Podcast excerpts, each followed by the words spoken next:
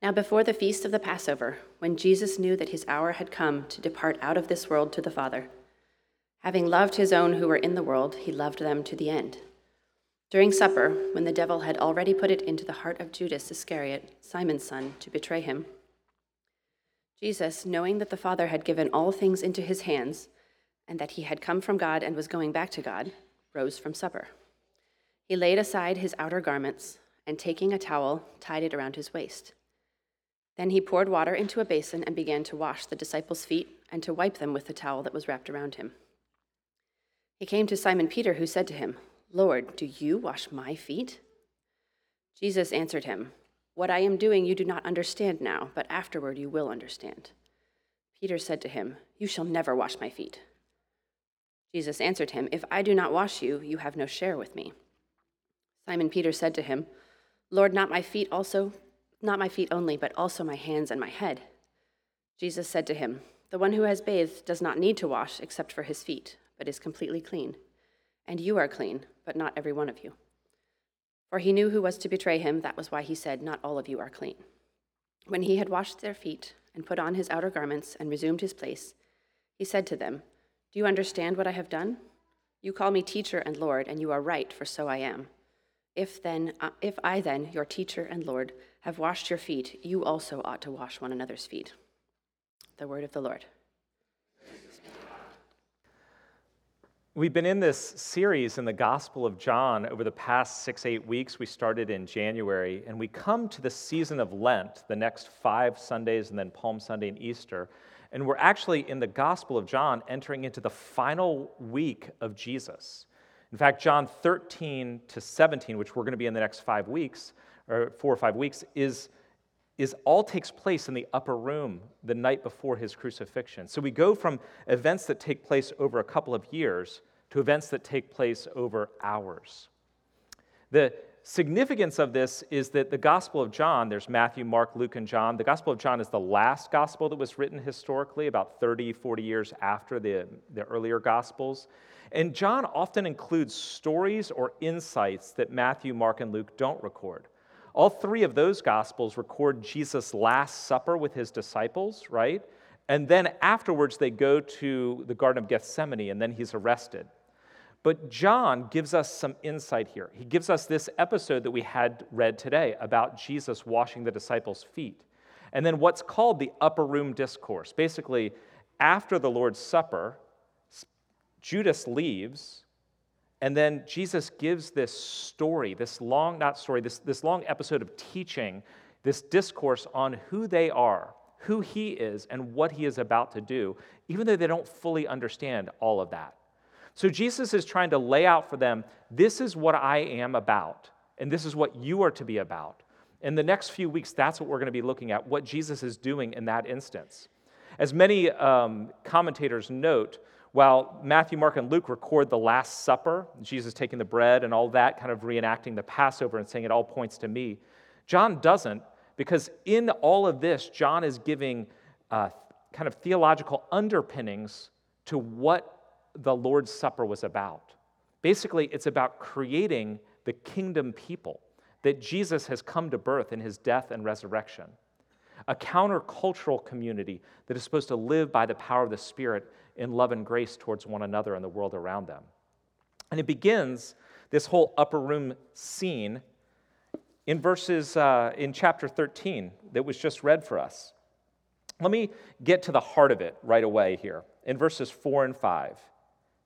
It says that Jesus rose from supper, laid aside his outer garment, and taking a towel tied around his waist. Then he poured water into a basin and began to wash the disciples' feet and to wipe them with the towel that was wrapped around him. So, a couple of things just to hit at here. It, it, just thinking about what Jesus does. The details that are listed here are the sort that commentators note this is a eyewitness account. First century writings did not give this sort of detail out of a novelistic sort of way of going about things.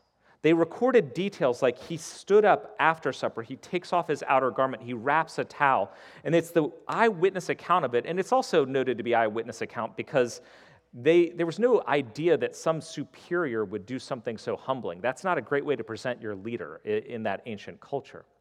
And it's particularly so we see Jesus humbling himself in this entire episode. An outer garment which Jesus takes off in that first century culture, and actually all of the Old Testament culture, represented your status and position in a community. So you wore the clothing that indicated who you were in a community, much like wearing your rank in the military. It's the reason why uh, the, the brothers of Joseph are really upset with his Technicolor dream coat. It's not that his is prettier than theirs, is that the father had given Joseph a coat of honor that was elevating Joseph's status above his older brothers. Jesus is a rabbi, he is a leader in the community. It's very likely that his apparel represented that to his disciples and the wider community. So when Jesus very demonstratively takes off his cloak, he's laying aside his status.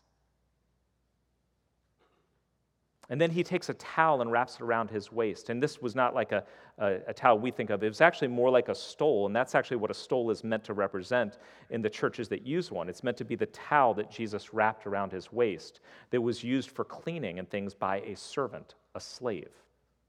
At this point, in having taken off his robe, he's wearing what is essentially a loincloth, his underwear. So here he is, a rabbi, a leader, who's just wearing his underwear and a towel for serving like a slave. And of course, it's more than just embarrassing. We think of like, okay, hey, you're wearing your underwear, that's a little embarrassing.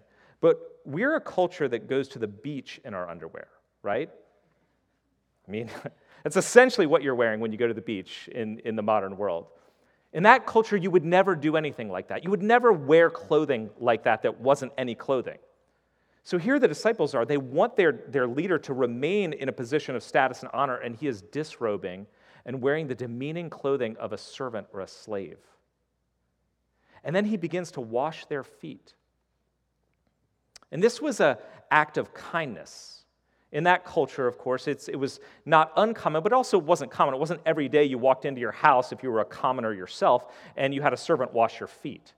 The idea of the foot washing would have been reserved for honored guests entering your home, or when you had a special occasion, you were trying to show honor and kindness to all of those who were there celebrating with you.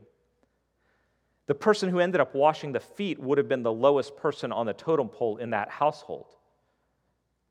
It was a demeaning act feet were considered offensive and still are in Middle Eastern culture. There's a reason why sandals are raised or thrown at somebody as an offense in modern Middle Eastern culture. And even Jesus says if, the, if a town does not accept your message, you should kind of wipe, you know, kind of shake the dust off your feet as you leave. It was an act of saying, I'm done with you, I reject you. Feet were offensive. Jesus does something that even one rabbinic writing said no male Jewish servant should ever have to do. If a Jewish family had a Jewish male servant, he should not be forced to wash feet. It was too demeaning.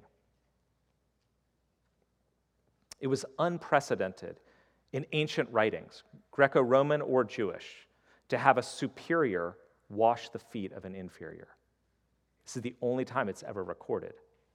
There's no wonder Peter protests. Like he comes around to Peter and he's like, wait, wait, wait, we, this is all wrong. It makes sense for his understanding of things, but what Jesus is doing is not just counter intellectual or countercultural, it is completely astounding. Because at its root is the condescension of God, God humbling himself to the point of a servant and a slave. It's completely unheard of. But we get the hint that this is what's going on here in verses 1 through 3, the prologue to the foot washing thing. This is the very first words. It says, Now, before the feast of the Passover, when Jesus knew that his hour, that means his death, his crucifixion, had come to depart out of this world to the Father, having loved his own who were in the world, he loved them to the end. To the end, meaning to the, to the culmination, the climax, the, the telos. During supper, when the devil had already put it in the heart of Judas Iscariot, Simon's son, to betray him, Jesus, knowing that the Father had given all things into his hands and that he was, had come from God and was going back to God. I'm just going to stop there because that's all that's up on the screen. there's a couple phrases in here that we can overlook, but, but what's being said here is Jesus is God. That phrasing from God, returning to God, commentators note that this is household language. The ancient Near Eastern culture, and especially Jewish culture, but Greco Roman culture as well, built their entire identities on household culture. So you had a patriarch, a head of household, under which was your name.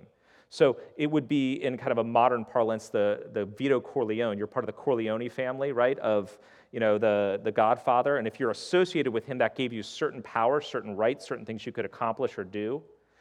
Shakespeare talked about the Montagues and the Capulets, right? They were elevated families. And not everyone was a direct family line of a Capulet, but they were part of the household of the Capulets, even if they were servants in the Capulet family or the Montague family.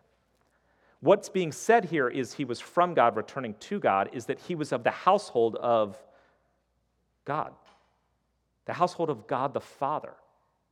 His household was not, you know, Cursina, it was Yahweh. A little bit heavier. Jesus is from God. All the position and power in his community was being described right here. And on top of that, we get the description that all things were in his hands. He had power and authority over all things. If you go back to the original Greek of all things, you could translate it also all things. Literally, all things, or everything. He had authority over all of creation and all of history. Jesus could do anything. You know, we live in a culture where we want autonomy. That's kind of the, the dream of a, a teenager is you get your keys and then you have autonomy, right? It means you can do whatever you want, but there's limits. There's always limits on all of us. We actually can't do whatever we want. We think freedom is doing whatever we want. We don't have the power to do whatever we want. There's things I would like to stop in the world. I don't have the power to stop them. There might be things I would want to do. I can't do. Jesus, it says, has all authority. All things are in his hand. He has complete and total and absolute autonomy. He could do anything. And what does he do? He humbles himself. The incarnation is that original description of God Almighty humbling himself in the form of a baby. Philippians 2, which we recited earlier today as our confessional creed, described it this way Jesus, though he was in the form of God, meaning he was God, did not count his equality with God a thing to be grasped. You can put that a different way, which is he, he was God, fully God, but did not use his divinity for his own advantage. Or put it positively, Jesus has all authority, total autonomy, and does not use his authority, his wisdom, or his power for the good of others. Or he only uses it for the good of others. He never uses it for himself. So think about the astounding nature of John 13, what's being said in the prologue, even what Peter, James, and John are experiencing with their rabbi doing what he's doing. It's saying the God of the universe, the very one who flung the stars into space, is disrobing like a slave and washing the dirty feet of some common dudes in a culture where feet were particularly offensive. And then he calls his followers to do the same thing. We get this in verses 12 through 14 when Jesus says, says, When he had washed their feet and put on his outer garments and resumed his place at the table, at the head of the table, he said to the disciples, Do you understand what I have done to you? You call me teacher and Lord, and you are right, for so I am. If I then, your Lord and teacher, have washed your feet, you also ought to wash one another's feet. Jesus is in the highest position in his community. He was a religious leader in a culture in which the religious systems of the day were central to their identity and, and social hierarchy. And it had a social hierarchy with clear rules of status and position. Jesus, as a religious leader amongst his community, was the highest in his little disciple group, right? But also was widely being considered one of the most highly recognized highest status men in the entire nation. You're right to call me teacher and Lord. That's what I am. I am your rabbi and I am a Lord.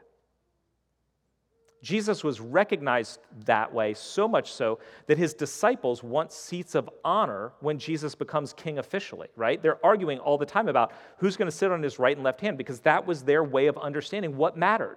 What mattered was what honor and status you had in your community. Jesus was here and he was about to be here, and they wanted to be right next to him. They knew they couldn't kind of take his place, but maybe they could be at his right and left hand.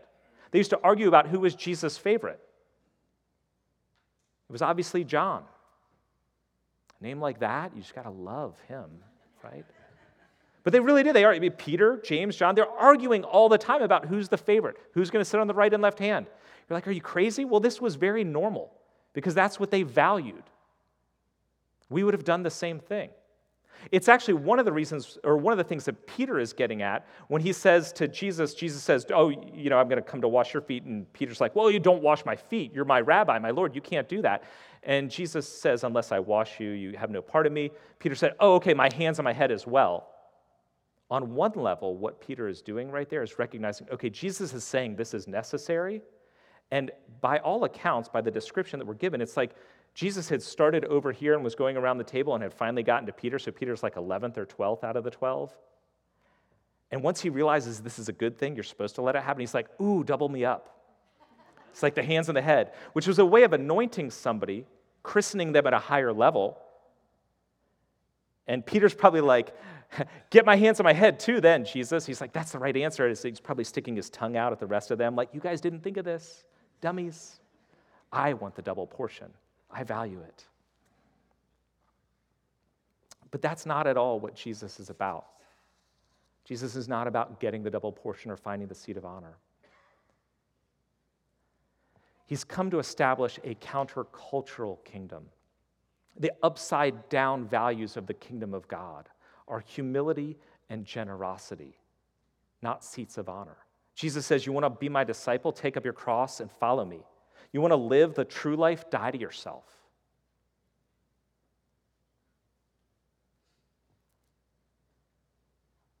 True greatness is serving one another. And no one is beneath you in the kingdom of God. And that's hard for us. These upside down values didn't just challenge that culture, they challenge us in our modern culture. We're a very, I don't know if you've noticed this, polarized society, right?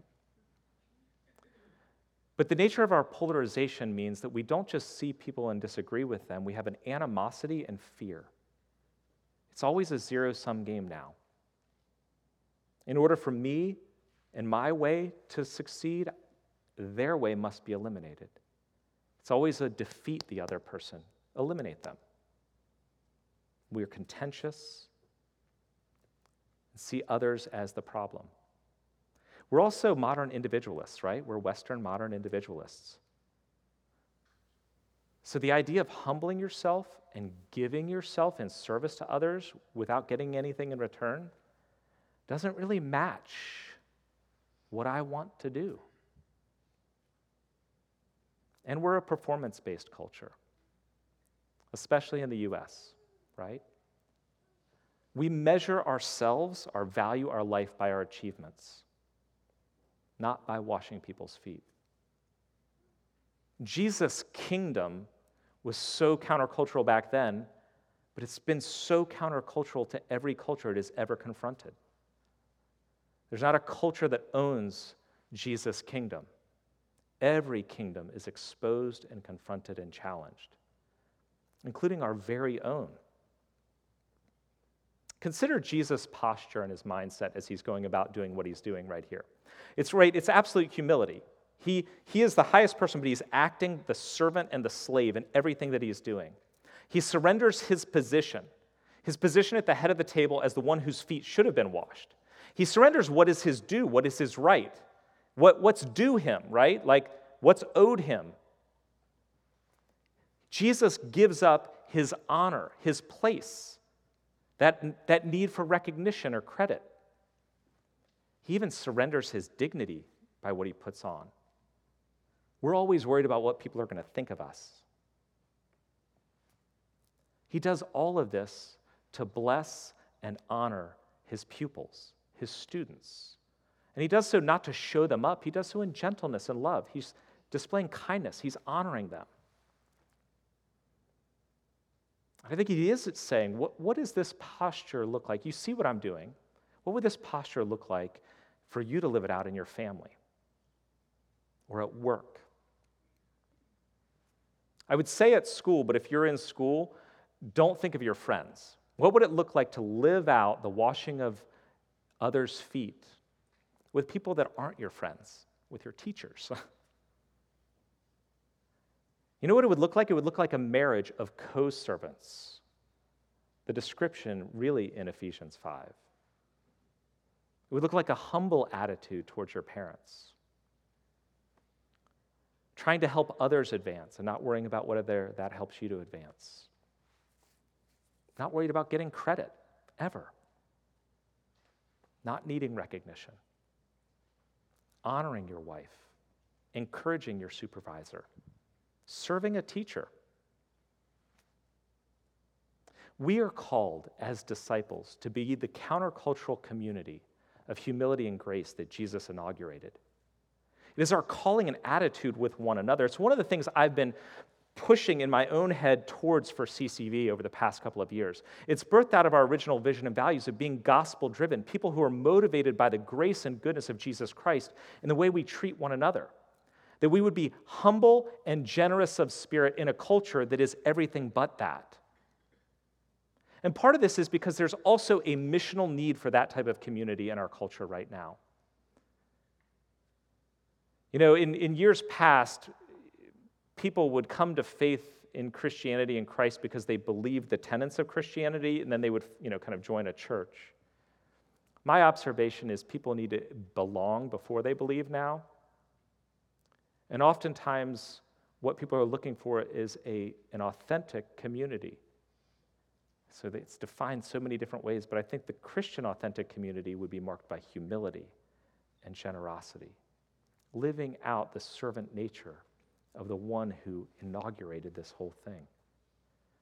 To humbly serve one another. And not just people you agree with or people that you like or those that can reciprocate. Think about whose feet Jesus washed on that night. Jesus washed Judas's feet. Think about what Ju- Judas does to Jesus, right? And Judas was really close with Jesus.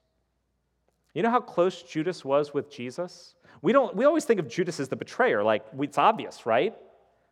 But when Jesus is at the table for the Last Supper, the indication is that to his right is John, to his right is Peter, based on what happens in this interaction, and to his left is Judas. The two seats of honor are John and Judas. And guess what? None of the disciples are like, What's he doing there? They do not think that Judas is anything but one of Jesus' closest friends. And it's sort of, yeah, he's in the place of honor. It's Judas. Jesus knew what Judas was going to do. It is mind blowingly unnatural for Jesus to then have washed his feet. Judas is an enemy by every standard that we put down as an enemy. He was a disloyal backstabber.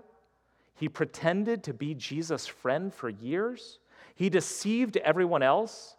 And then in the end, he sells Jesus to death for not even that much money. Jesus knows this. And he washes his feet. He honors and blesses him. What does this say about us and who we're called to love?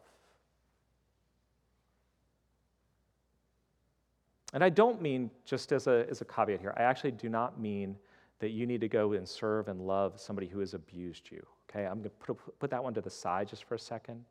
There is evil that needs to be confronted and justice that needs to happen, and you need to be in a place of healing and love and safety, not just stepping into that. But we can define a metaphoric Judas in a whole lot of ways that don't go to there. People that you're competitive with, people you disagree with. Your uncle, your brother, your grandmother over the past five, six years, if that hasn't been exposed. There have been a lot of broken relationships. People who have just hurt you rejected you. Or honestly, people who exhaust you. How is the Holy Spirit, even as I'm talking about this, prompting you towards generosity of spirit, towards humility and love? So, how are you going to do this? How are you going to live out absolute humility, total generosity, and constant service? If Jesus is just a model to emulate, if humility is just a new moral code, like all the other rabbis said this, philosophers said this, other religions say this, Jesus comes along and is like, hey, I've got a new one, humility, try this on.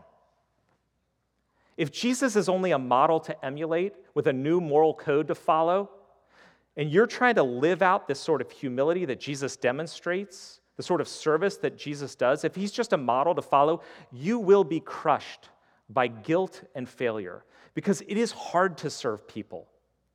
It is hard to serve people humbly like Jesus did. And you're going to find yourself constantly not living up to the standard. Or you're going to be resentful of those you're serving, even your own family. I'm sure that would never happen to you guys. But because they don't notice or seem to care all the things you do for them. You'll be susceptible to abuse by those who might take advantage of you and your guilt and shame of trying to live up to being a good, humble servant. And most of us will just be self righteous and superior, constantly aware of how much you're serving, how much you give, and how little recognition you get, and simply how little others do in comparison to you. So, where do we get the power to live that countercultural community of humility and generosity? There's a, it's actually right in Peter's interaction with Jesus. You know, Jesus comes around to Peter, tries to wash his feet. He's like, no, not the feet, hands and, oh, okay, I need to do it, hands and head as well, right? That whole thing. But it's this phrase in here in verse 8 if I do not wash you, you have no part of me. Hear that. If I do not wash you, you have no part of me. What is Jesus getting at? What Jesus is not getting at is if I don't wash your feet, you're, you're not a part of me. He, how, how do we know that? Because he washed Judas's feet and Judas was not a part of him. so Jesus is hinting at something else here.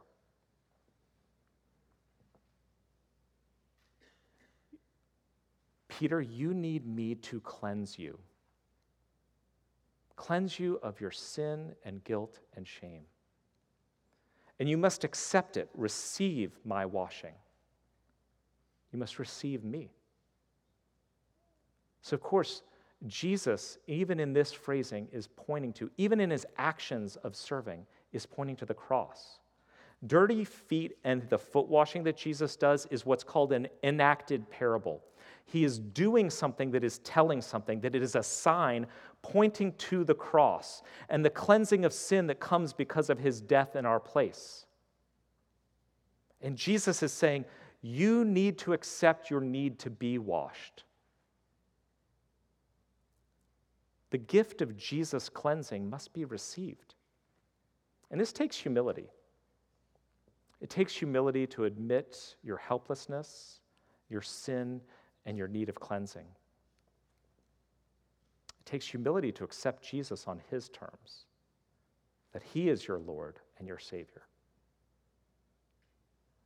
And everyone needs to do it, even the very good. In verse 10, as Jesus talks about this whole cleansing thing, he says, But not everyone is clean. And of course, he was talking about Judas. And while we quickly jump to our understanding of Judas as the betrayer of Jesus, again, remember in that setting, with Peter right there hearing him, Jesus knowing who Judas was, that Judas did all the things that disciples do. He showed up at church every week. He was heavily involved in small groups. He went on mission trips. He did all the things you're supposed to do. He probably had his quiet time every morning. He was morally good enough, morally good enough, religiously active enough that nobody ever suspected him. And yet, in his heart, he was not willing to accept Jesus on his terms and did not see his need to be cleansed. Even the very good, the very, very good, the people who do great things, need to be cleansed. We all need to admit our need and receive Jesus. And Judas was not willing. So, where is the power to have true humility? It comes from being cleansed by grace, not because of anything that you or I do. Peter just needed Jesus to do it, wash his feet, and say, Yeah, okay, I'll accept it. True power to live out the humble servanthood of Jesus comes from being cleansed by grace, loved by the one who is truly great but gave it up for us.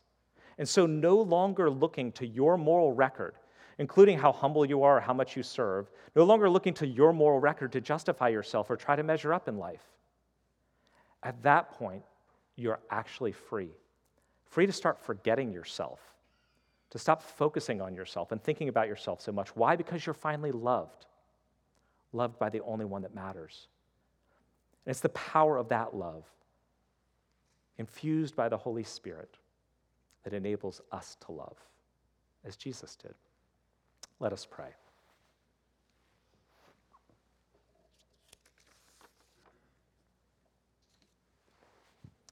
Create in us clean hearts, O God. Renew a right spirit within us. God, you do not desire sacrifices or burnt offerings. You don't desire our religiousness or our goodness. True worship of you is a broken and contrite heart, a willingness to say, I need to be cleansed, and then recognizing the depth of your love for us. Amen. Uh, we're going to go back in and sing How Deep the Father's Love for Us as response to this message of God's humility and love and grace towards us. How deep the Father's love for us,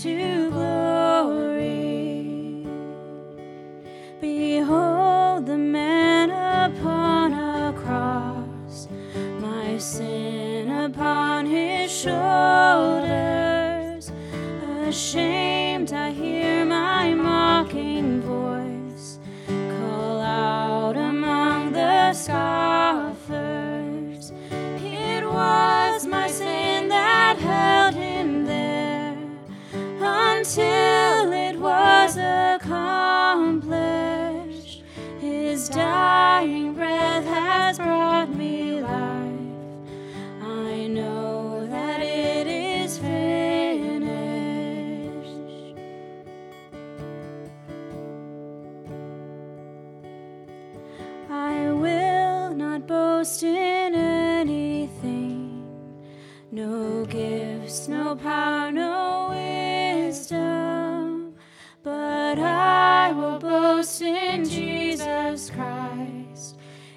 death and resurrection. Why should